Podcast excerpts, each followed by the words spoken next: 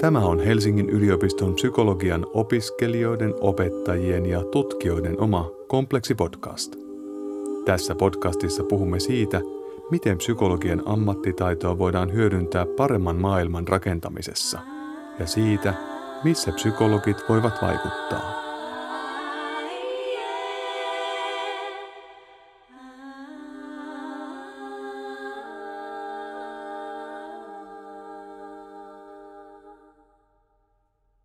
Vapaaehtoistyö mahdollistaa oman elämäntilanteen ja osaamisen kautta tärkeiden asioiden edistämistä. Myös monet psykologian opiskelijat osallistuvat vapaaehtoistyöhön ja näin tekevät yksittäisten ihmisten ja yhteisöjen hyväksi erilaista toimintaa. Tässä melkein psykologisarjan jaksossa me pureudutaan vapaaehtoistyöhön. Mitä vapaaehtoistyötä erityisesti psykologian opiskelija voi tehdä? Miten oma alavalinta voikaan siinä näkyä? Entä miten vapaaehtoistyön kautta voi edistää itselle merkityksellisiä asioita? Tänään tällaisista aiheista keskustelemassa on psykologian loppuvaiheen opiskelijat Laila Ketvel ja Alva Gryntaal, kumpikin omien vapaaehtoistyökokemustensa pohjalta. Haastattelijana toimin minä, Merit Morikava, itsekin loppuvaiheen psykologian opiskelija.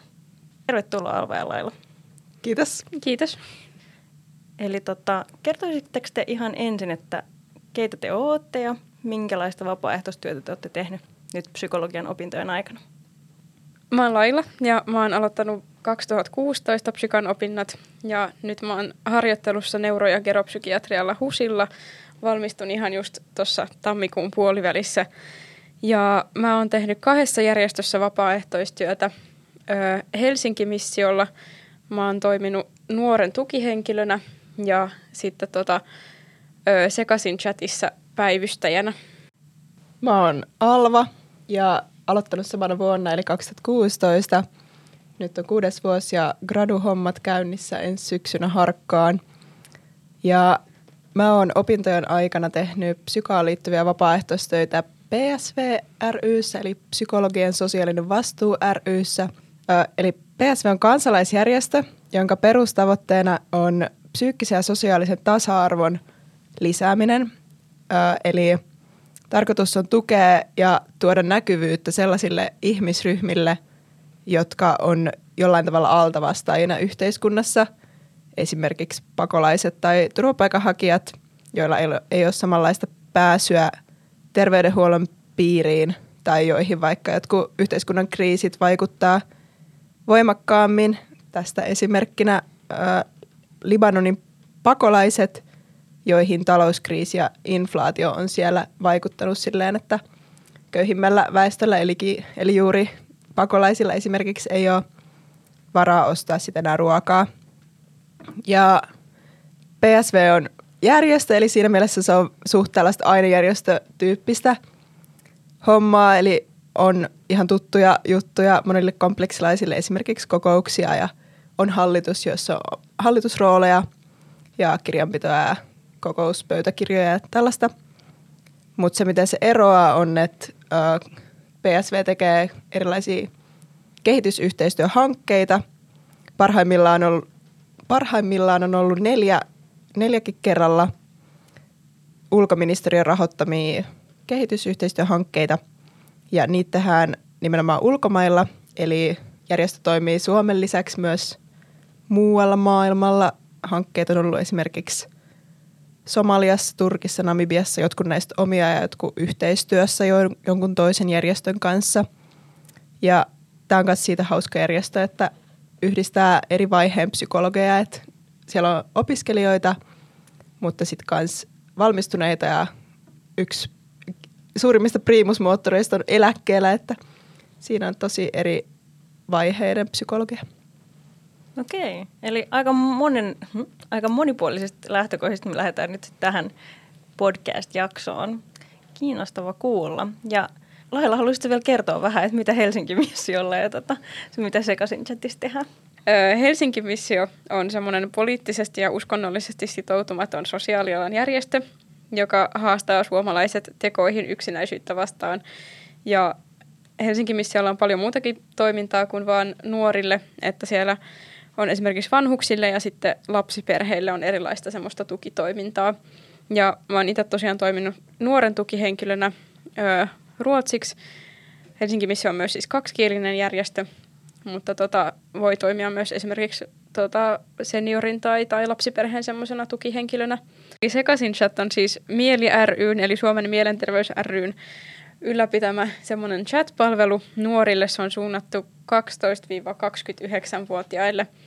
Ja se on siis käytännössä sellainen nettisivu, josta saa yhteyden ö, vapaaehtoiseen tai, tai siellä työssä olevaan niin kuin päivystäjään. Ja siellä voi keskustella käytännössä ihan mistä tahansa. Se on, sen on tarkoitus olla tosi semmoinen matalan kynnyksen niin kuin, tukipalvelu. Keskusteluissa käsitellään aika paljon mielenterveysteemoja, mutta ei tarvi olla mitään semmoista vakavampaa mielenterveyden ongelmaa, että voisi tulla sinne puhumaan. Niin just, eli Sekaisin chat on tällainen äh, tavallaan matalan kynnyksen keskustelupalvelu, jonne niin kuin, no, sellaista kaipaavat nuoret voi hakeutua. Sitten tämä Helsinki-missio, niin tässä on tällaista äh, yksinäisyyttä ehkäisevää toimintaa. Sä sanoit tästä tukihenkilönä toimimisesta lailla, niin tota, mitä, se, mitä se pitää siis sisällään? Joo, öö, no siinä on tarkoituksena tavata sitä nuorta. Sieltä saa siis semmoisen oman tukinuoren. Mm, ja siinä tavataan sitä nuorta suurin piirtein kerran kahdessa viikossa. Ja siinä mennään aika paljon niin sen nuoren omien toiveiden mukaan, että että tehdään sen kanssa sellaisia asioita, mitä se nuori haluaa tehdä, ja tavallaan tarjotaan tukea niin kuin käytännössä missä tahansa, mihin se nuori sitten kaipaa tukea. Ja ö, siihen saa myös hyvää työnohjausta, että siellä on kerran, olisikohan se nyt kerran kuukaudessa semmoinen ihan niin kuin ammattilaisen pitämä työnohjaus niille kaikille tukihenkilöille, niin tavallaan siinä ei myöskään tarvitse jäädä yksin sen asian tai niiden asioiden kanssa, mitä sen nuoren kanssa käsitellään. Ja mm, Joo, mä oon itse tehnyt sitä silleen, että mä oon tavannut oikeastaan vähän useamminkin alussa kuin vaan kerran kahdessa viikossa, kun mä aloitin sen korona-aikana. Mutta joo, se on aika semmoista niinku joustavaa ja muotoutuu tavallaan sit sen tuettavan tarpeiden, tarpeiden mukaan. Että et ainoa mitä siinä tavallaan vaaditaan on se, että nyt jotain tekisi kerran niinku kahden viikon välein. Joo, niin just. Tota, äh, Alva, sä kerroitkin äsken aika paljon tuosta PSVn toiminnasta, mutta mut tämä oli tosi kiinnostavaa, että PSV toimii monessa maassa ää, ja, ja on erilaisia hankkeita, niin tota, mietin, että kertoisitko vähän lisää näistä? Joo, tai no PSV on ihan suomalainen järjestö, että sitten meillä on yhteistyöjärjestöjä kans muualla maailmassa, että tällä hetkellä ei ole itse asiassa käynnissä yhtään tällaista ulkomaan hanketta virallisesti, tai jos olisi siis rahoitus ulkoministeriöltä, mutta tehdään töitä yhden Libanonin järjestön kanssa, semmoinen Beit Atfal Assumud, joiden kanssa on tehty yhteistyötä 30 vuotta suunnilleen ja sinne oli pitkään kanssa tuo ulkoministeriön rahoitus olemassa. Ja se siis tarkoittaa sitä, no esimerkiksi jos nyt ottaa tämän Libanon hankkeen esimerkiksi, niin he tarjoaa paikallisille palestiinalaisille ja muille palestiinalaisleireissä asuville pakolaisille erilaisia mielenterveyspalveluita ja muita terveyspalveluita, vaikka puheterapiaa, toimintaterapiaa, sosiaalityöntekijöiden vastaanottoa. Ja PSV-rooli tässä on ollut rahoittaa sitä hanketta ja toimintaa just ulkoministeriön mahdollistamana ja sitten olla siinä sitä taloushallintoa ja hankehallintoa sitten ylläpitämässä. että siihen kuuluu tietynlaista esimerkiksi toiminnan seurantaa ja muuta yhteydenpitoa ja neuvotteluita heidän kanssa ja hankehakemuksia ja raportteja.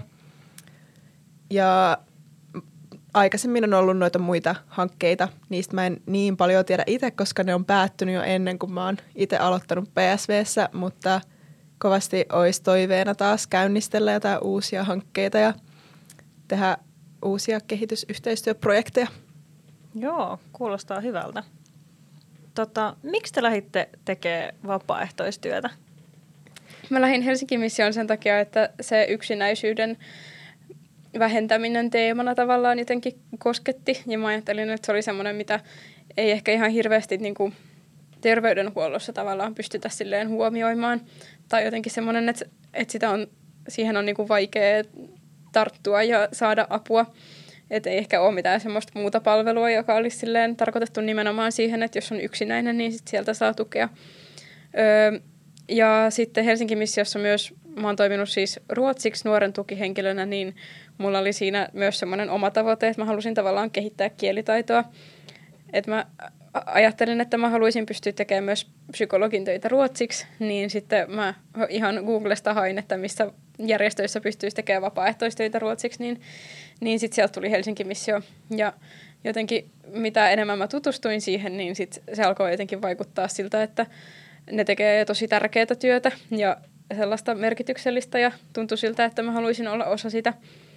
Ja sitten sekaisin chattiin mä taas tutustuin opiskelukavereiden kautta, että muutama mun kaveri oli siinä vaiheessa jo tehnyt sitä vapaaehtoistyötä ja sitten mä olin itsekin ollut silleen kiinnostunut siitä, mutta ei ollut aikaisemmin aikaa. Mutta sitten tuli korona ja kaikki omat sosiaaliset menot peruuntui, niin, niin sitten mä ajattelin, että no miksi en käyttäisi tätä vapaa-aikaa sitten nuorten tukemiseen. Ja siinä vaiheessa myös ilmeisesti sekaisin chatin ne yhteydenotot niin kuin räjähti ihan käsiin, koska korona aika tietysti oli tosi vaikeaa nuorille, niin sitten siellä oli myös oikeasti tarvetta päivystäjille. Niin sitten mä jotenkin kanavoin semmoisen oman korona-ahdistuksen ja stressin siihen, että aloitin vapaaehtoistyön siellä. Joo. Aika huikeeta. joo, joo, siis todella. Ja niin kuin ihan mieletön heittäytyminen myös, että hei, että monta kärpästä yhdellä iskulla, että, että tota, myös tämä ruotsi sitten tuli täältä. Millaista se oli aloittaa ruotsin kielellä tällainen toiminta? No ihan rehellisesti oli se kyllä aluksi tosi vaikeaa ja aika silleen stressaavaa. Että tota, öö, varsinkin siinä vaiheessa, kun mä hakeuduin sinne ja sitten mä olin jotenkin ajatellut, mä ehkä sinne piti kirjoittaa semmoinen hakemus. Ja sitten mä siinä hakemuksessa aika suoraan sanoin, että mä en siis ole mitenkään kaksikielinen, että ihan vaan yritän parhaani. Ja tota, öö, mä jotenkin ajattelin koko ajan, että no ei ne nyt varmaan mua sinne ota, että jos mä en oikeasti puhu äidinkielenä niin ruotsia. Tein sen hakemuksen ja sitten muhun otettiin yhteyttä sieltä Helsingin missiosta ja ne kertoi semmoisesta niin koulutuksesta, joka niillä on. Ja sitten mä menin sinne koulutukseen, joka oli tietysti täysin ruotsiksi. Ja, ja ne kaikki muut siellä oli silleen, öö, no semmoisia hieman vanhempia suomen ruotsalaisia. Ja sitten minä siellä pienenä parikymppisenä suomenkielisenä psykologian opiskelijana olin vähän silleen mm, stressaantunut siitä, että ymmärränkö mä nyt ensinnäkään yhtään mitään, mitä nämä ihmiset puhuu. Ja niin kuin, onko tavallaan, vaikka mä silleen ymmärtäisin, niin pystynkö mä oikeasti silleen tukemaan jotain toista ihmistä kielellä, joka ei ole mun äidinkieli. Mutta sitten öö, ehkä mä jotenkin rohkaistuin siitä, että, että ne työntekijät sitten kuitenkin siellä ajatteli, että, että mun kielitaito riittää siihen. Ja ne tavallaan niin kuin, oli silleen valmiita myös tukemaan mua siinä. Öö, niin, että aluksi tuntui stressaavalta, mutta sitten kuitenkin kun sitä teki enemmän ja sitten mä tavallaan siinä vaiheessa, kun mä hakeuduin sinne, niin rupesin myös tietoisesti silleen kehittämään muutenkin sitä kielitaitoa, että mä kävin semmoisella puhekurssilla ihan kielikeskuksella yliopistolla ja ö, aloin silleen kuunnella esimerkiksi ruotsinkielisiä podcasteja ja tavallaan niin kuin jotenkin yritin hirveästi aktivoida sitä kielitaitoa, niin sitten tota, kyllä se sitten vähitellen alkoi sujuu. Ja mulla itse asiassa kesti aika kauan, että mä sain sen, sen mun oman tukinuoren sieltä, koska mä olin itse sen verran nuori, että niiden täytyy myös etsiä mulle joku, joka oli tavallaan niin kuin tarpeeksi mua nuorempi. Niin sitten tota, mm, siinä vaiheessa, kun mä lopulta sit sain sen, niin sitten tota, silloinkin vielä jännitti aika paljon, mutta sitten tosi nopeasti, kun siinä tutustui, niin sitten alkoi tulla semmoinen olo, että, että kyllä se oma kielitaito ensinnäkin riittää, ja sitten myös, että lopulta se yhteinen kieli ei kuitenkaan välttämättä ole kaikista tärkein, tai ainakaan se, että olisi niinku, että molemmat puhuisi sitä äidinkielenään, että tavallaan se niinku yhteistyösuhde kuitenkin lopulta sit rakentui niinku ihan muista asioista, ja sitten jossain vaiheessa, on, mä oon nyt tehnyt sitä suunnilleen kaksi vuotta, niin on sitten alkanut huomata, että et ei tarvitse enää edes jotenkin ajatella sitä kieltä, Wow, onpa rohkaisevaa ja, ja ihana toi pointti, että yhteistyösuhde muoto, muodostuu lopulta kaikenlaisista muista asioista. Joo, no miltä, miltä sul näytti tämä vapaaehtoistyöhön lähteminen? No ensinnäkin pakko kanssa sanoa, että niin siistiä lailla toi sun uskallus lähteä tekemään vieraalla kielellä hommia, että se todella on kyllä inspiroiva. Pitäisi itse kanssa uskaltaa samalla tavalla heittäytyy. Mutta mulla itsellä vapaaehtoistyöhön päätyminen ei ollut ollenkaan päämäärätietoista. Et mä oon vähän sellainen kyllä-ihminen, että jos mulle jotain tarjotaan tai kysytään, että haluanko lähteä mukaan, niin aika usein mä lähden. Ja silleen päädyin sitten Spoliin omana fuksivuonna 2016 syyskokouksessa, kun siihen ei ollut aluksi ketään lähtiä Spolin toiseksi edustajaksi ja sitten lopulta itse päädyin siihen hommaan. Ja Spolissa sitten kiinnosti joku kansainvälinen homma ja sitä kautta sitten löytyi tämä PSV ja päädyin, niin no silloinkin vähän päädyin ö, PSV Spol-edustajaksi. Ja Spol on siis Suomen psykologian opiskelijoiden... Joo. Suomen psykologian opiskelijain liitto. Oh, no niin. Joo, anteeksi, ei tullut selvennettyä, mutta siis Psykan tämmöinen valtakunnallinen järjestö, joka yhdistää kaikkia Suomen psykan ainejärjestöjä. Oikein hyvä paikka sekin. Joo. Eli PSVssä olin alkuun Spol-edustajana, mutta jäin sinne sitten vielä Spol-kauden päätyttyä. Ja siinä, että jäin sinne, oli ihan avainasemassa se, että PSV pystyy olemaan niin pienellä työmäärällä myös mukana, että se ei vaadi mitään ihan hirveän suurta sitoutumista. Tietysti vähän riippuu hommasta, että jos on puheenjohtaja, niin ehkä sitten täytyy myös sitoutua, mutta itsellä oli semmoinen olo, että pystyy myös olemaan silleen, että tekee vähemmän ja oli aina ihana aina uudestaan huomata ja edelleen on ihana huomata, että vaikka on itsellä kuinka sellainen olo, että nyt mä oon panostanut tosi vähän ja nyt mä oon tehnyt tosi vähän, niin aina saa hirveän positiivisen vastaanoton kaikkea, mitä on tehnyt. Ja huomaa, että kaikella pienelläkin panos, panoksella on oikeasti merkitystä ja muut aktiivit on tosi kiitollisia ja iloisia siitä, että, että on muitakin, joita kiinnostaa samat aiheet. Niin sitten se jotenkin semmoinen kannustus – ja myönteisyys, mitä muilta aina sai. Ja toki sellainen yleinen kans inspiraatio, että hyviä tyyppejä tekemässä, niin sitten yhteiset aiheet ja kiinnostavat arvot ja sellainen yleinen meininki kyllä sitten sai jäämään sinne. Joo, kuulostaa kyllä tosi hyvältä. Joo.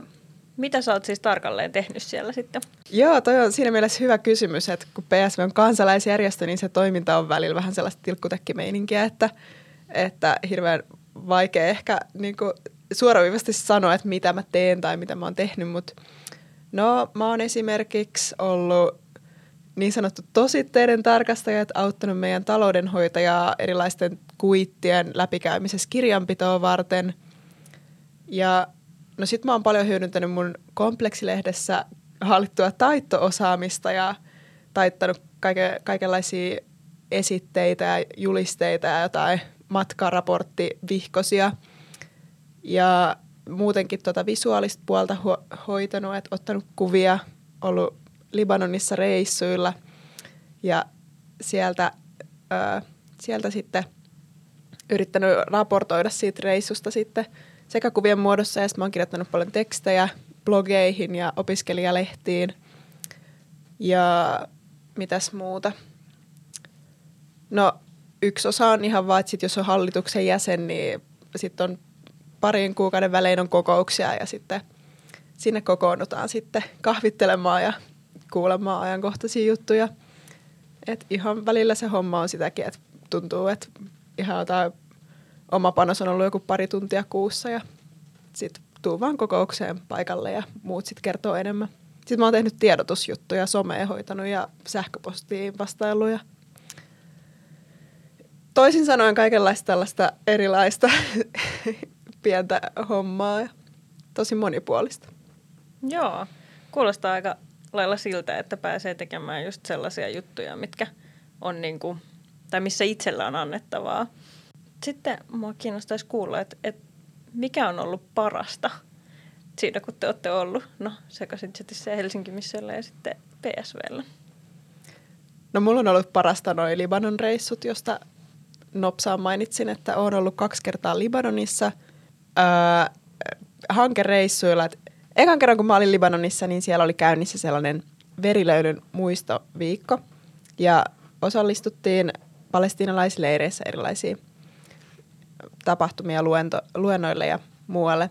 Ja toka käynti oli sellainen enemmän hankebyrokratia juttuja, että oli neuvotteluja ja tapaamisia kummilasten ö, kanssa tapaamisia myös ja heidän kuulumisten tuomista sitten Suomeen heidän kuntoutuskummeille. Mutta nämä on kyllä ollut sellaisia tosi, tosi pysäyttäviä kokemuksia, että se, että pääsee sinne paikan päälle itse näkemään sitä, on ihan eri asia kuitenkin loppupeleissä, kuin se, että kuulee jonkun toisen sanomana, että, että palestiinalaisleireissä on tosi huonot olot ja on tosi paljon asukkaita, että siellä on sellaisessa puolen neliökilometrin leirin, leirin alueella asuu 30 000 ihmistä ja ne talot on tosi hataria aina. Rakennetaan vain uusi kerros toisen päälle ja siellä menee sähköjohdot ja vesijohdot ihan tosi ristiin. Ja oikeastaan se niin kuin perusolotila siellä on tosi niin kuin vaarallista myös sen takia, että se infrastruktuuri ei ole yhtään järjestelmällistä.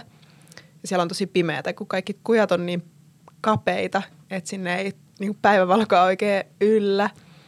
Että se, että on päässyt näkemään sen, että niin monet ihmiset asuu sellaisissa oloissa ja niin vaikeissa elämäntilanteissa on kyllä ollut niin kuin, tosi tärkeitä hetkiä. Se on ollut silloin tosi vaikeaa, koska ei sitä ole niin kuin, jotenkin helppo myöskään ottaa vastaan, mutta se on ollut tosi arvokasta ja jotenkin tosi hyviä muistutuksia ja ravisteluja aina itselle siitä, että, että missä elinoloissa itse oikeastaan elää ja miten etuoikeutettu on ihan vaan sellaisten asioiden kanssa, että on ruokaa ja koti. Että olen tosi kiitollinen, että olen päässyt näkemään sen ja sit aina välillä yritän sit palata mielessä siihen maailmaan ja muistutella itselle vähän perspektiiviä omaankin elämään. Että ne on ollut tosi opettavaisia reissuja ja se on ollut myös ihanaa, että siellä on päässyt niin paljon kohtaamaan niitä paikallisia ja just näitä äh, Beit Atfal Asmudin eli Basin asiakkaita. Eli just vaikka näitä kummilapsia ja hurjaa kuulla kyllä heidänkin perhetilanteista ja muista. Että siinä kanssa sit huomaa ihan eri tavalla sen oman vapaaehtoistyön merkityksen. Että se, että me pidetään jotain välillä vähän sellaista paperityön olostakin hanketta pystyssä, niin että miten se sitten näkyy heidän arjessaan siten, että he pääsee psykologin vastaanotolle tai he pääsee puheterapiaan tai saa jonkinlaisen yhteisön siihen tueksi, niin se on kyllä ollut tosi mieletöntä. Joo, varmasti. Ja, ja niin kuin kiinnostava toi, toi, että kun kuitenkin aika paljon toiminnasta varmaan tapahtuu etänä tai tälleen välimatkan päästä, että sitten välillä Joo. pääsee oikeasti näkemään niitä konkreettisia asioita, että millä tavoin on, on voinut olla vaikuttamassa Niinpä. sitten ihmisten elämään ja näin. Niinpä on se siistiä nähdä. Siellä jotenkin konkretisoituu eri tavalla se, että mitä me oikeastaan tehdään. Mm. Joo, ihan varmasti. Vaikka toi Libanonhan on vain yksi osa, että PSV ei ole niin yhteen maahan tai yhteen projektiin siinä mielessä linkittynyt, että toi on niin yksi esimerkki. Joo. Joo, toi kuulostaa kyllä tosi silleen silmiä avaavalta ja jotenkin arvokkaalta kokemukselta. Joo, ehdottomasti. Mitä ei varmaan ihan hirveän monella ole. Hmm. Niinpä. Tota, mikä sulle on ollut parasta? No, ehkä oikeastaan molemmissa vapaaehtoistöissä tavallaan sama asia. Eli jotenkin se ihmisten kohtaaminen ehkä siinä nuoren tukihenkilönä toimimisessa just se, että mm, kun mä oon nyt tosiaan ollut tämän saman nuoren tukihenkilönä vähän yli puolitoista vuotta, kohta kaksi vuotta, niin tota, varsinkin kun kyseessä on silleen nuori ihminen, niin pääsee oikeasti seuraamaan silleen kokonaista semmoista kehitysvaihetta ja tavallaan olemaan siinä niin kuin kaikissa muutoksissa silleen tukena. Mm, niin kyllä se on mun mielestä aidosti ollut kaikista arvokkainta, että on päässyt jotenkin tutustumaan niin läheisesti silleen sellaiseen ihmiseen, jota ei olisi koskaan muuten tavannut. Ja, ja sitten ehkä myös se, mitä mä sanoin aikaisemmin siitä jotenkin yhteistyösuhteesta, niin sitten tavallaan mm, siinä niin kuin on huomannut myös, miten se silleen kehittyy ja kun kuitenkin siinä niin kuin kahden vuoden aikana on se nyt aika niin kuin erilaista kuin silloin vaikka aluksi, niin jotenkin se on ollut tosi kiva nähdä. Ja ehkä myös se, että ö, ainakin välillä tulee semmoinen olo, että ehkä musta on jotain hyötyä ja ehkä tota, jotenkin siitä, että, että, että tällä nuorella nyt on joku tukihenkilö, niin, niin tavallaan se varmaan auttaa joissain asioissa. Tämä oli nyt tosi epämääräisesti selitetty, mutta mä nyt en tietenkään voi puhua siitä mun omasta tukisuhteesta mitenkään mm. kauheasti tarkemmin tässä. Ja sitten siinä sekaisin chatissa tavallaan niin kuin sama asia, mutta sitten taas siinä on päässyt näkemään tosi niin kuin laajan kirjon silleen erilaisia ihmisiä ja, ja erilaisia tilanteita. Ja ö, ehkä siinä, siinä on tullut semmoisia niin onnistumisen kokemuksia siinä, että aika usein ne sekaisin chatin asiakkaat saattaa vaikka antaa ihan palautetta, että jotenkin vaikka, että rauhoituin tästä keskustelusta tai, tai nyt tiedän, mihin hakeudun hoitoon tämän jälkeen tai jotenkin semmoista, että ö, siinä on siis 45 minuuttia ke- aikaa keskustella aina jokaisen ö, nuoren kanssa, niin, niin jotenkin siinäkin ehkä jopa yllättyy siitä, että, että siinä 45 minuutissa voi oikeasti saada jotain aikaan. Ja, ja ehkä siinäkin korostuu just se, että kaikista tärkeintä on se, että kohtaa sen ihmisen silleen ihmisenä ja, ja on jotenkin aidosti läsnä. Niin joo, tälleen tiivistetysti kohtaamiset on ollut kaikista arvokkainta. Mm, joo, ja kuulostaa myös siltä, että, tai että opinnoissa kuitenkin aika paljon ollaan samankaltaisten asioiden kanssa tekemisissä, mm. mutta ne on aika etäällä, niin kuulostaa oikeasti Joo. siltä, että myö, myös pääsee ikään kuin kasvokkain tällaisten asioiden kanssa. Joo, Joo se on ihan totta.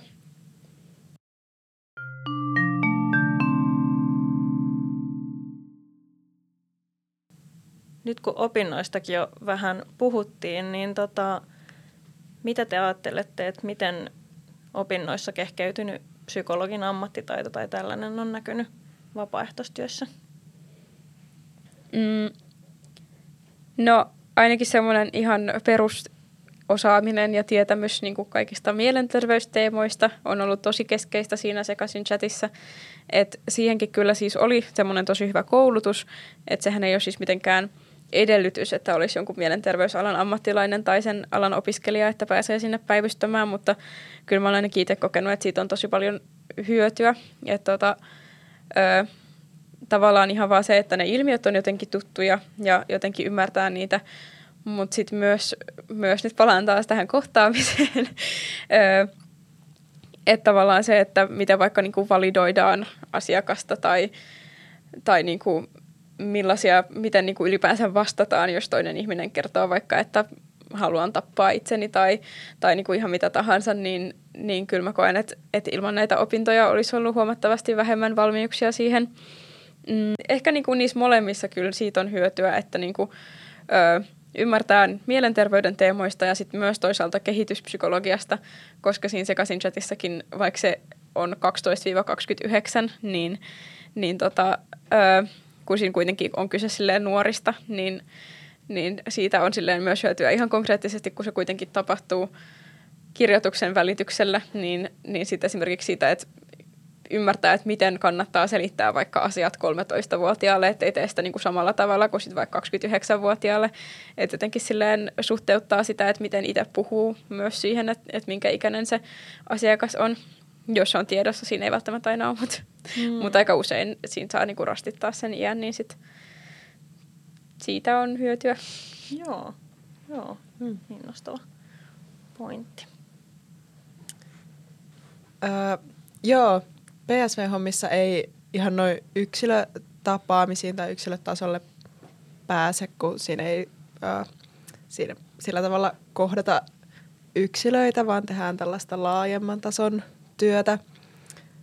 Mutta no, toi kehityspsykologia on ollut kyllä mielessä ainakin noilla Libanonin reissuilla vahvasti, että kun on nähnyt niitä oloja ja siellä tosi paljon nämä projektit keskittyy just niiden lasten eli elinolojen parantamiseen ja lasten ja perheiden tilanteeseen, niin se kun näkee sitä just tosi hurjaa ympäristöä siellä, ää, tosi paljon perheitä pienessä tilassa ja on huonot saniteettiolosuhteet ja infrastruktuurit ja just vaikka jotain sähköiskukuolemia on, on niin kuin siellä suht paljon ja sitten niillä perheillä on myös jotain ihan hurjia tilanteita, että on vaikka niin kuin puoliso on saattanut kadota tai menehtyä jopa tai että on kaikkia erotilanteita ja muita, niin se kun jotenkin kuulee, kuulee sitä kaikkea todellisuutta siellä ja ylipäätään se, että ei ole välttämättä rahaa ostaa ruokaa. Että semmoinen köyhyys ja kylmyys ja ahtaus ja likaisuus on heillä ihan niin kuin perusarkea. Niin kyllä siellä on vahvasti kyllä mielessä kaikki, että, että miten tämä vaikuttaa näiden lasten, lasten kehitykseen ja tulevaisuuteen, että se antaa tietty kanssa ihan lisän boostia sille, että, että tämä työ on tärkeää ja että on olennaista myös tarjota heille jotain positiivista ja just noita kivoja kaikkia neuvolatapaamisia tai leikkihetkeä ja kaikkea sitä, mitä niin kuin noi, noi, ö, järjestön tarjoamat mielenterveyspalvelut ja muut palvelut voi tarjota. Joo, on kyllä kuulostaa tosi, tai tosi pysähdyttäviä juttuja ja kun ajattelee, että, että miten paljon sillä voi olla vaikutuksia ihmisten niin kuin, siis monella tavalla, toki kaikilla muillakin tavoilla, mutta sitten toki tästä, tästä psykologian näkökulmasta, niin just tällä kehityspsykologisesti on, niin on kyllä hurjaa ja varmasti tota, tuo merkityksellisyyden kokemuksia just se, että, että ymmärtää sitä jotenkin laajemminkin. Joo, kyllä se varmasti avaa siihen ymmärrykseen niin omanlaisensa tason. Et ei siinä, että se olisi jotenkin välttämätöntä, mutta, mutta kyllä siinä niin pohtii sit kans siitä omia opintoja ja oman semmoisen opiskelija-identiteetin tai ammatti-identiteetin kautta. Hmm, toi on kiinnostava näkökulma ja just sellainen ehkä perspektiivi, mitä voi olla muuten aika vaikea saada, Joo. jos ei tee tämän tyyppistä kohtaamistyötä. Ihan niin kuin oikeastaan niin kuin kaikesta tässä, mitä te olette tuonut esille. Voinko mä sanoa vielä yhden, yhden asian tuohon? Mä unohdin mun muistiinpanoista. Joo, Tuohon äskeiseen. Öö, mä koen, että myös siitä on ollut hyötyä, että on jotain tietämystä niin kuin hoitojärjestelmästä ja siitä, että mistä nyt ylipäänsä voi saada mielenterveyden pulmiin jotain apua tai tukea, koska aika usein sekaisin chat saattaa olla se ensimmäinen paikka, johon nuori tulee puhumaan siitä, että on nyt joku ongelma. Ja sitten tavallaan siellä aika paljon tehdään myös sitä, että ei nyt varsinaisesti aina niin kuin ohjata eteenpäin, mutta saatetaan ihan vaan kannustaa siihen, että voisit mennä puhumaan vaikka koulupsykologille tai, tai työterveyspsykologille tai mille tahansa niin kuin mielenterveyden ammattilaiselle, niin kyllä mä koen, että siitä on ollut tosi paljon apua, että tavallaan osaa myös ohjata ihmisiä sinne, mistä ne saa helpoiten sit niin seuraavan tavallaan avun. Joo, ja toi kuulostaa myös sellaiselta hommalta, että tavallaan myös oma käsitys siitä, että mitä kaikkea on tarjolla, niin mm. laajenee. Joo tästä päästäänkin oikeastaan hyvällä aasinsillalla siihen, että mitä eväitä te ajattelette, että olette saanut näistä vapaaehtoistöistä työelämää ajatella? Öö, no mä oon ehkä kaikista eniten saanut ihan vaan sellaista hahmotusta ja inspiraatio siihen, että missä kaikkialla psykologeja voidaan tarvita. Tai miten olennaista on se, että on ihmisiä, jotka on erikoistunut siihen ja ymmärtää sitä, että miten – vaikka erilaiset yhteiskunnalliset tilanteet voi vaikuttaa yksilöön.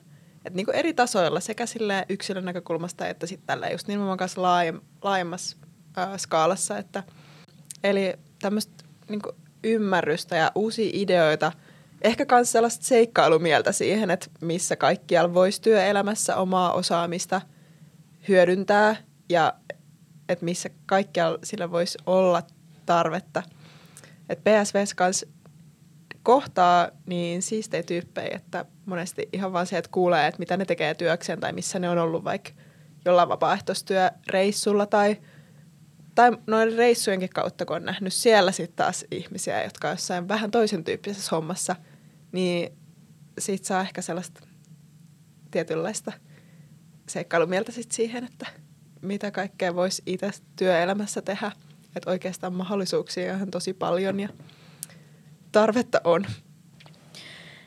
No mä koen, että mä oon saanut tosi paljon työkaluja ja, ja silleen oppinut tärkeitä asioita työelämän kannalta noista molemmista vapaaehtoistöistä. Et se on ehkä vielä konkretisoitunut nyt, kun mä oon harjoittelussa ja mä oon ihan silleen, jos se nyt päivittäin, niin ainakin ehkä viikoittain silleen huomannut, että niistä on ollut apua niistä vapaaehtoistöistä myös tuossa ihan kliinisessä työssä. Joo, ehkä tällä hetkellä päällimmäisenä mielessä on se, että se kielitaidon kartuttaminen siinä Helsinki-mission vapaaehtoistyössä on ihan tosi konkreettisesti auttanut mua nyt työelämässä. Että mä oon siis tehnyt nyt harjoittelussa neuropsykologisia tutkimuksia myös ruotsiksi. Ja mä ainakin koen, että en mä olisi mitenkään pystynyt siihen, jos mä en olisi tehnyt tota vapaaehtoistyötä. Et sen lisäksi, että mä oon tavallaan ö, siinä vapaaehtoistyössä pystynyt silleen kartuttamaan sitä kielitaitoa, niin sit siitä on saanut myös semmoista jotenkin itsevarmuutta siihen, että uskaltaa toimia ruotsiksi. Et mä ainakin ajattelen, että ö, ehkä aika usein niin tietyn pisteen jälkeen kielitaidossa on, on kyse myös siitä, että oikeasti uskaltaa avata suunsa ja tavallaan uskaltaa luottaa siihen, että, että niin pystyy tähän keskusteluun myös jollain muulla kuin omalla äidinkielellä, niin sitten siitä vapaaehtoistyöstä on ainakin saanut semmoista jotenkin varmuutta siihen, että pystyn keskustelemaan myös ruotsiksi. Ja tota, niin, se on ollut tosi kiva huomata, että, että on oikeasti pystynyt myös tekemään niitä tutkimuksia ruotsiksi. Kielitaidon lisäksi mä koen, että mä oon saanut varsinkin sekaisin chatista itsevarmuutta siihen, että pärjää myös vaikeissa tilanteissa asiakkaiden kanssa. Että esimerkiksi itsetuhoisuutta on aika paljon siellä tulee siinä chattityössä vastaan. Ja se on myös semmoinen, mitä luultavasti jokainen psykologi jossain vaiheessa tulee jollain tavalla kohtaamaan. Ja ainakin mulle se oli ennen kuin mä aloitin sen vapaaehtoistyön, niin semmoinen, mikä aika paljon jännitti, että mitä ihmettä mä nyt sitten teen, jos se asiakas sanoo, että haluaisin tappaa itseni, niin sitten jotenkin siellä chatissa se oli niin semmoista arkipäivästä et, ja sitä tuli niin monta kertaa, että siinä tavallaan jotenkin karttu semmoista itseluottamusta siihen, että, että kyllä mä tiedän, miten tässä tilanteessa kuuluu toimia. Ja tietysti se on aina silleen vaikea tilanne ja jossain määrin niin kuin aina jännittää, mutta et, et kyllä mä oon nyt kokenut ihan harjoittelussakin, että et jos on tullut vastaavia tilanteita, niin sit ei tule semmoista jotenkin automaattista paniikkireaktiota itsellä siihen, että et tavallaan pystyy luottamaan siihen, että et kyllä tämmöisistäkin tilanteista selvitään. Ja sitten ihan myös sekaisin chatissa saattaa tulla vaikka voi tulla vaikka tarve tehdä rikosilmoitus tai lastensuojeluilmoitus tai kaikkia tämmöisiä niin konkreettisia, mitä tavallaan laki edellyttää, niin sitten sit myös ne näkyy siinä chattityössä jonkun verran, ehkä nyt työntekijöillä vielä enemmän kuin vapaaehtoisille, mutta et, et nekin on semmoisia, mitä niinku psykologinen voi joutua kohtaamaan, niin sitten tollaisiin tulee, niinku, ö, tulee semmoista itsevarmuutta, että et niinku voin handlata tällaisenkin tilanteen – No mä voisin puhua ikuisesti siitä, että mitä, mitä kaikkea sekaisin chatissa tulee vastaan, koska siellä, siellä on kyllä niinku ihan kaikkea mahdollista. Mutta myös semmoinen vaikka, niinku, että mitä jos asiakas vaikka loukkaantuu tai, tai suuttuu jostain asiasta tai niinku kaikkia mahdollisia semmoisia niinku vuorovaikutustilanteita, joita, jotka voi olla silleen vaikeita tai jotenkin semmoisia, että etukäteen saattaa jännittää, niin sitten, sitten tavallaan siellä niin kuin oppii jotenkin myös sen, että että niin kuin kaikesta voi selvitä ja, ja niin kuin, että aina myöskään vuorovaikutuksessa ei onnistu. Että voi sanoa vahingossa jotain semmoista, mikä loukkaa toista tai minkä toinen käsittää väärin ja se ehkä korostuu vielä siinä niin kuin tekstin välityksellä viestinnässä, mutta et, et yleensä se ei kuitenkaan sit niin kuin kaada maailmaa. Niin ehkä jotenkin semmoinen, että oppii sietämään myös omaa epätäydellisyyttään ja, ja sellaisia virheitä, mitä tavallaan voisi niin psykologin työssäkin voisi silleen jännittää, että, että mitä jos sanon asiakkaalle vahingossa jotenkin tyhmästi. Niin tota, mm, sellaista. Joo, siis pakko tähän väliin sanoa, Joo. että kyllä samaistun noihin kaikkiin niin kuin, vaikeuden tunteisiin. Joo. Ja, ja niin kuin varmasti aika moni, moni psykologian opiskelija voi samaistua niihin, että, että mitä sitten tulee vastaan. Että kuulostaa aika hyvältä tilanteelta, että pystyy tai että tavallaan sitä voi harjoitella tilanteessa, jos mm. sulla on kuitenkin niin kuin taustajoukko ja tukea Joo. kohdata ja niin kuin tavallaan olla noissa tilanteissa, niin kuin sekaisin chatiskin on. Joo, jep. Samaistun myös. Joo. Opinnoissa pääsee vaan teoriatasolle suurimmaksi osaksi. Jep, ja siis ehkä sekaisin chatista vielä se, että sitä tehdään siis silleen vapaaehtoisena, että siellä on myös aina työntekijät paikalla, ja niitä voi aina konsultoida, jos tulee sellainen tilanne, että hei nyt mä en tiedä, että miten tämän asiakkaan kanssa pitäisi toimia. Mm. Ja mä olin sitten vielä tässä mun vapaaehtoistyön jälkeen niin työntekijänä siellä, mutta tota, ö, ehkä siitä oppi myös sen, että tavallaan myös psykologina voi konsultoida muita psykologeja. Tai silleen, että, että jotenkin se, että, että ei niinku tarvii aina pärjätä yksin. Että jos on oikeasti sellainen tilanne, että mä en, oikeasti, mä en tiedä, mitä tämän kanssa kuuluu tehdä, niin sit voi myös niinku kysyä kollegalta. Tietysti nyt silleen eettiset säännöt mielessä pitäen, mutta mut kuitenkin silleen, että et jotenkin siinä tuli myös semmoinen olo, että että tämmöisistä asioista ei niinku tarvii selvitä yksin ja että aina saa kysyä apua. Mutta ehkä niinku näissä molemmissa vapaaehtoistöissä se niinku perimmäisin oppi mun mielestä oli se, että lopulta kaikista tärkeintä on se, että kohtaa sen toisen ihmisen empaattisesti ja antaa sille tilaa ja on silleen valmis kuuntelemaan. Niin kyllä se on tavallaan niinku toistunut esimerkiksi mun harjoittelussa niin kuin jotenkin uudestaan ja uudestaan huomaa sen, että, että se on niin kuin lopulta tavallaan kaikista tärkeintä. Niin tota, kyllä sen huomasi jo noissa, noissa vapaaehtoistöissä ja sit, sitten ehkä niin kuin, se oli ta- tärkeä asia silleen oppia jo, jo niin kuin opintojen aikana mun mielestä, kun ehkä jotenkin opinnoissa just korostuu aika paljon niin kuin teoria, niin sitten voi tulla semmoinen olo, että nyt mun täytyy tietää nämä kaikki asiat sitten, kun mä menen kentälle psykologiksi ja, ja jos en muista tätä jotain kognitiivista toimintoa tai aivojen osaa, niin sitten olen huono psykologi, niin ehkä sitten jotenkin siitä sai myös semmoista, tai siis että siitä saa ehkä niin kuin lohdullisemman kuvan siitä, että, että millaista on auttaa muita ihmisiä. Että tavallaan, että ei sen, tietysti nyt täytyy jotain substanssiosaamistakin olla, mutta että, että tavallaan kuitenkin sitten tärkeintä on se, että, että on jotenkin läsnä sille toiselle ihmiselle. Ja sitten mulla oli, mulla oli vielä joku pointti. Apua, anteeksi. uskomaton. no sitten vielä se, että semmoinen konkreettinen hyöty oli siitä sekaisin chatista, että tota, mä oon tehnyt nyt nettiterapiaa harjoittelussa ja se on semmoinen, mitä aika monet psykologit tekee esimerkiksi HUSilla, niin sitten siitä on tavallaan ollut hyötyä, että on tottunut viestimään silleen tekstin välityksellä ja esimerkiksi, että miten kommunikoidaan empatiaa tekstin välityksellä, koska se on kuitenkin aika erilaista kuin kasvokkain, niin, niin mä oon ainakin kokenut, että ö, siitä on ollut hyötyä tuossa tuossa niin nettiterapiassa. Mm. Näissä mun vapaaehtoistöissä on, on kertynyt tietämystä myös kolmannen sektorin palveluista, joita voisit myös suositella niin kuin terveydenhuollossa potilaille, koska kaik- terveydenhuoltojärjestelmä ei kuitenkaan niin kuin itsenäisesti tuota ihan kaikkia palveluita tai kaikkea semmoista, mistä ihmiset voisivat hyötyä, niin sit, sitten esimerkiksi Helsingin missiotakin on viimeksi tänään suositellut yhdelle potilaalle. Se on ehkä semmoinen, mitä ei myöskään niin kuin opinnoissa ihan hirveästi käsitellä, että, että mitä kaikkea kolmannelta sektorilta voi saada, niin, niin se on ollut silleen konkreettisesti ihan, ihan hyödyllistä. Joo. Hei, saaks mä Lailalla oli niin paljon kaikkia fiksuja pointteja, että saanko mä kanssa lisätä? Mulla tuli tässä kuunnellessa Joo. mieleen sellainen, että mitä, mitä on saanut työelämää varten, niin yksi hyödyllinen on varmasti kulttuurinen ymmärrys tai sellainen erilaisten elinolojen ja kulttuurien hahmotus, että kun sitä on päässyt myös näkemään paikan päällä, niin ainakin varmasti, jos suuntaudun joskus, en tiedä vielä, mutta jonnekin kriisi- tai traumapuolelle tai jonnekin pakolaisten kanssa tai no ihan varmasti niin kuin muuallakin. Että on sellaista niin kuin kulttuurista perspektiiviä kanssa, niin siitä varmasti on iloa tulevaisuudessa myös. Joo. Haluaisitko vielä avata sitä, että mitä kaikkea se tarkoittaa, kulttuurinen perspektiivi? Tässä yhteydessä? Joo, toi on hyvä kysymys ja musta tuntuu, että en mä niinku itsekään osaa täysin sitä sanottaa, mutta se, musta tuntuu, että ihan vaan se, että on kokenut, on päässyt paikan päälle jonnekin ihan erilaiseen maailmaan, mitä on täällä tosi vaikea kuvitellakaan, että jotkut elää ja päivittäin on jossain ihan toisenlaisessa maailmassa kuin mitä itse on täällä.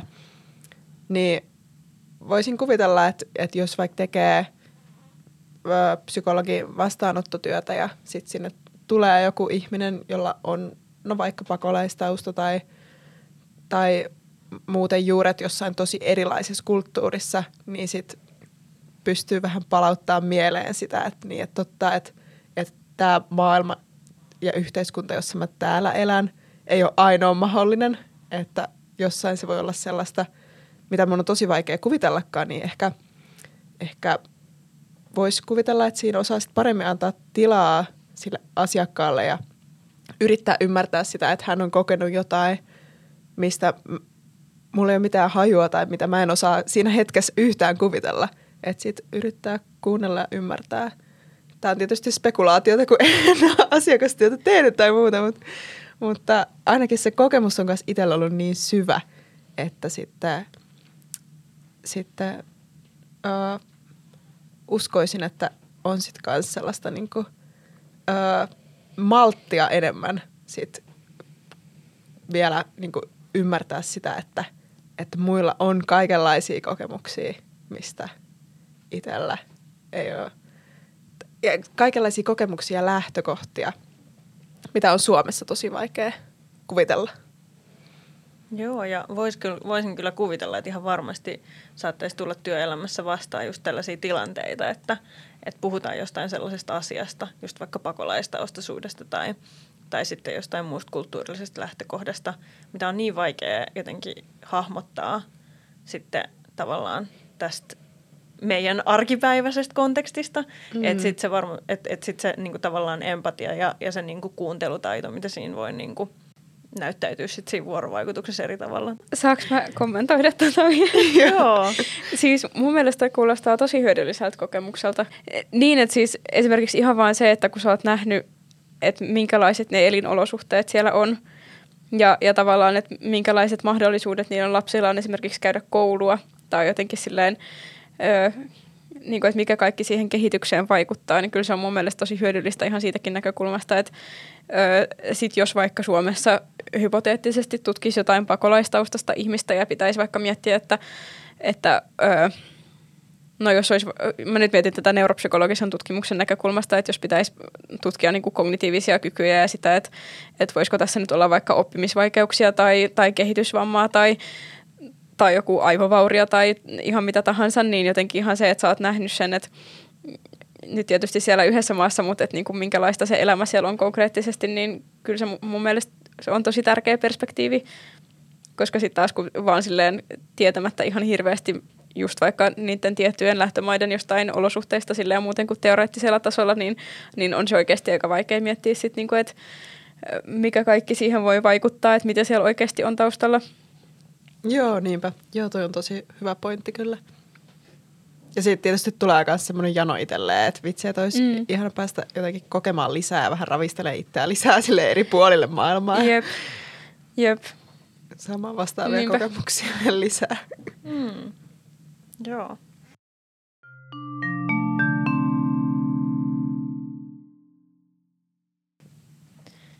No joo, tämä oli tosi hedelmällinen pointti. Tästä tuli tosi paljon kaiken näköistä. Mm, mutta jos siirrytään vähän eteenpäin, niin, niin tässä mietin, että opiskelijan arjes voi olla aika paljon kaiken näköistä. Että opintojen lisäksi aika monet tekee vaikka töitä ja, ja sitten usein kalenterissa on kaiken näköisiä muitakin sitoumuksia. Niin sitten kun tähän palettiin ottaa vielä mukaan vapaaehtoistyön, niin sitten voi olla kädet aika täynnä. Ähm, niin mitä te tässä yhteydessä ajattelette tällaisesta niin oman jaksamisen vaalimisesta ja huolehtimisesta? No mä ajattelen, että se on ihan tosi keskeistä ja tärkeää, että myös itse jaksaa ja huolehtii siitä omasta jaksamisesta. Ja noissa molemmissa järjestöissä, missä mä nyt olin vapaaehtoisena, niin niissä myös mun mielestä ihan suoraan kysytään sitä, sitä siinä hakemuksessa ja, ja siitä puhutaan paljon myös niissä koulutuksissa ja, ja siihen kiinnitetään tosi paljon huomiota, että ne vapaaehtoiset oikeasti jaksaa niissä, niissä töissä, koska kyllä ne on myös aika raskaita silleen, että, että saattaa tulla tosi raskaita teemoja silleen ö, joutua niinku kohtaamaan, niin tota, ö, mun mielestä tässäkin kannattaa noudattaa sellaista laita happinäämari ensin itsellesi tyyppistä periaatetta, että, että jos ei jos on tavallaan omat voimavarat tai mielenterveys jotenkin koetuksella, niin, niin sitten ei kyllä välttämättä kannata silleen siinä vaiheessa just, just lähteä vapaaehtoiseksi, öö, koska se on nimenomaan vapaaehtoistyötä ja sen pitäisi olla semmoista, että siitä saa itsekin jotain, eikä vaan sellaista, että niin kuin viimeisillä voimavaroillaan lähtee auttamaan muita. Mm, ja sekä Sekasin chatissa että siellä tota, Helsinki-missiossa niin oli myös tosi hyvä työnohjaus, missä sitten myös niin kuin purataan niitä omia tunteita liittyen siihen vapaaehtoistyöhön. Et mun mielestä jos lähtee vapaaehtoiseksi, niin kannattaa myös kiinnittää huomiota siihen, että, että siihen saa tarpeeksi tukea ja että sitä ei ole myöskään tarkoitus jaksaa yksin. Tosi niin kuin, olennainen ei ole kiteytetty, että ää, mun mielestä myös oma jaksaminen – oman jaksamisen huomioiminen on tosi avainasemassa ja No Laila sen tosi hyvin tuossa jo sanottikin. Ehkä itsellä tuli mieleen myös sellainen, että mulla auttaa vaikka se, että, että välillä vähän niin kuin pistää aivot ihan pauselle koko hommasta, että välillä mä niin kuin sit tietoisesti myöskään en ajattele mitään PSV liittyvää, vaan teen kaikkea muuta. Ja no sitten sellainen tietynlainen prioriteettijärjestys kanssa, että, että itsellä on selvää se, että, että mihin mä keskityn. Että jos tuntuu, että aika on tosi kortilla, niin mulla on kyllä ollut se periaate, että, että opinnot menee edelle. Että sit jos, jos on tosi kiire, niin sitten mulla on välillä ollut jotain PSV-viestejä sitten öö, silleen, että mulla on vähän huono omatunto siitä, että ei ole vastannut, mutta sitten niin kun on selkeästi mielessä se, että tämä on niin vapaaehtoistyötä, että tämä teen silloin, kun on jaksamista ja on aikaa, niin se kyllä helpottaa siinä. Ja sitten sen jälkeen on sitten ollut ihana aina sit huomata, että vaikka olisi kiire ja oma panos pientäkin, niin sit senkin jälkeen, jos huomaa tai muilta kuulee, että työ on silti arvokasta, mitä mä teen, niin se on, se on kyllä myös auttaa jaksamaan. Joo, ne on kyllä tärkeitä muistutuksia, että just tämä, että happinaamari ensin itselle ja, ja että miettii sen, että mikä on se prioriteettijärjestys ja muistaa, että kun tehdään vapaaehtoistöitä, niin se on vapaaehtoistyötä ja se tulee muun päälle. Että hy- hyvin kiteytitte. Joo. No, sitten meillä alkaa olla jo vähän tälleen loppupuolella tämä meidän keskustelu, mutta... Miten ihmeessä jo tässä vaiheessa? Joko kohta aloitetaan. niin tota, mietin, että haluaisitteko te vielä sanoa jotain nyt kanssa psykologian opiskelijoille eri vaiheissa opintoja, jotka vois olla kiinnostuneita vapaaehtoistyöstä? Öö, no, mä kyllä ehdottomasti kannustan lähteä, että just jos on semmoinen tilanne, että, että yhtään on energiaa tai kiinnostusta, niin on se tosi hedelmällistä ja ö, tästä hommasta saa ihan uusia näkökulmia meidän alaan, että et se on silmiä avaavaa.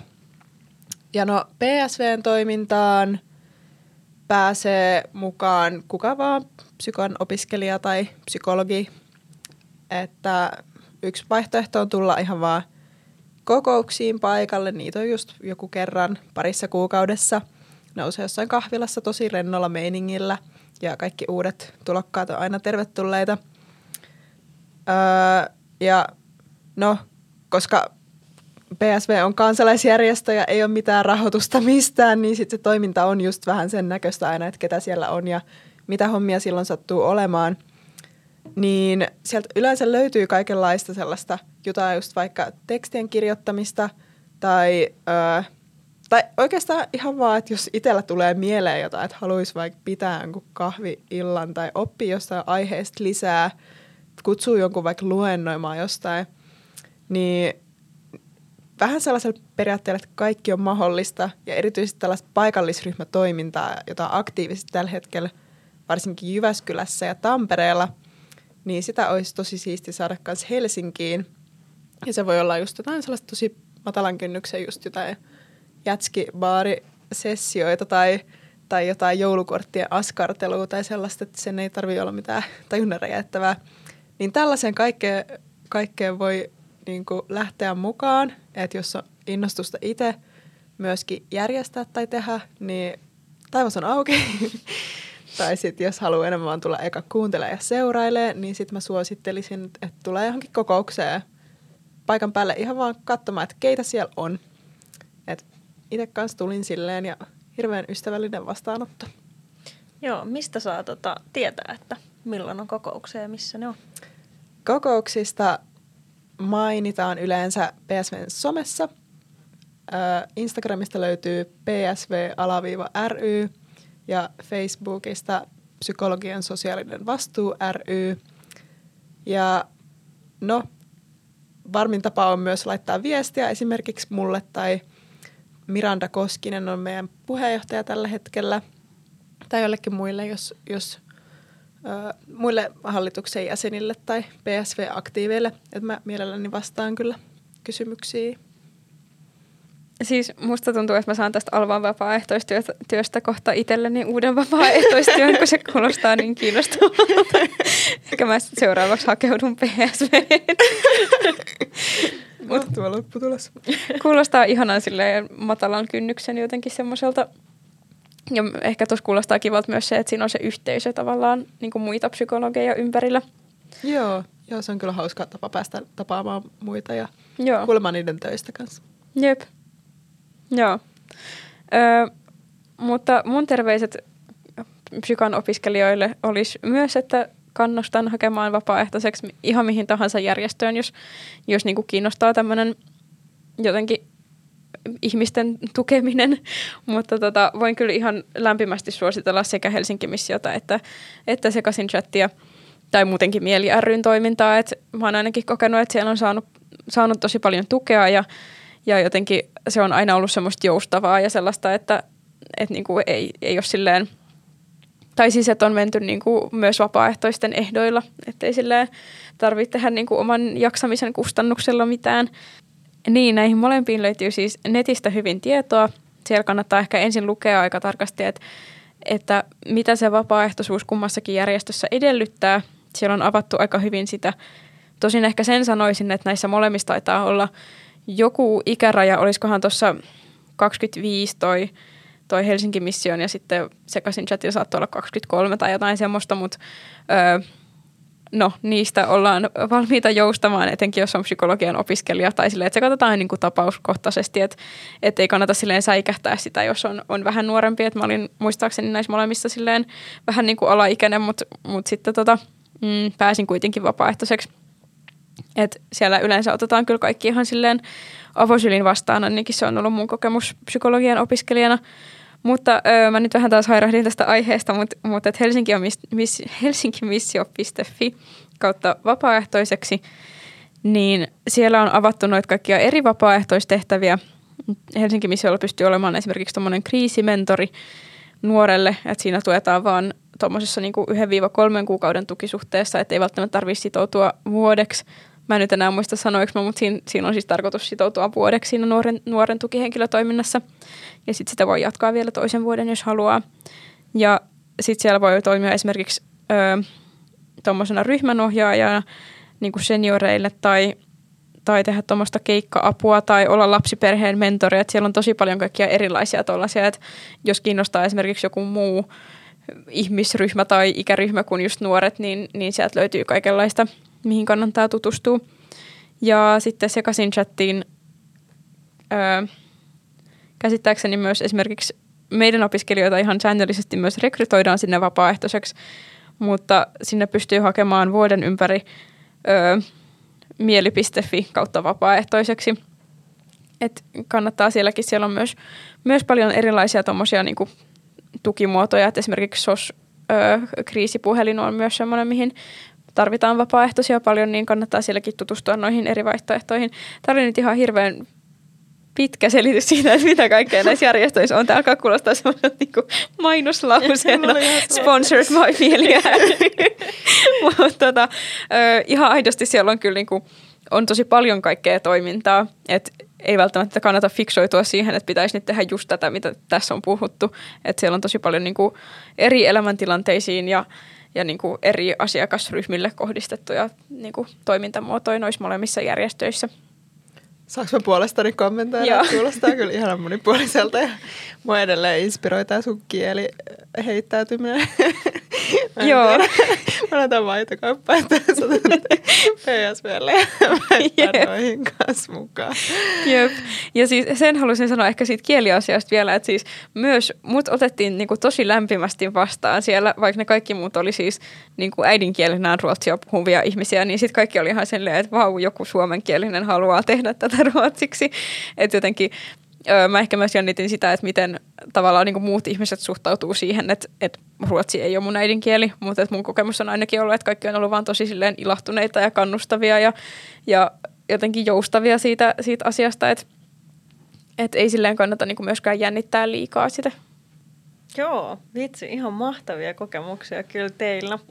Ja tota, ehdottomasti voidaan varmaan todeta, että kannustetaan kaikkia etsimään tai hakeutumaan näihin, mutta myös etsimään kaiken näköisiä muita mahdollisia paikkoja, missä voi vapaaehtoistyötä tehdä ja sitä kautta edistää merkityksellisiä asioita. Ehkä näihin kuviin ja näihin tunnelmiin. Kiitos Laila, kiitos Alue, että olitte mukana. Kiitos Merit. Kiitos, oli hauska olla mukana. Kyllä. Tämä oli Kompleksi podcast. Kiitos kun kuuntelit. Voit lähettää palautetta osoitteeseen kompleksi.podcast at gmail.com. Löydät meidät myös Instagramista nimellä Kompleksi Podcast. Sieltä myös tiedot uusista jaksoistamme.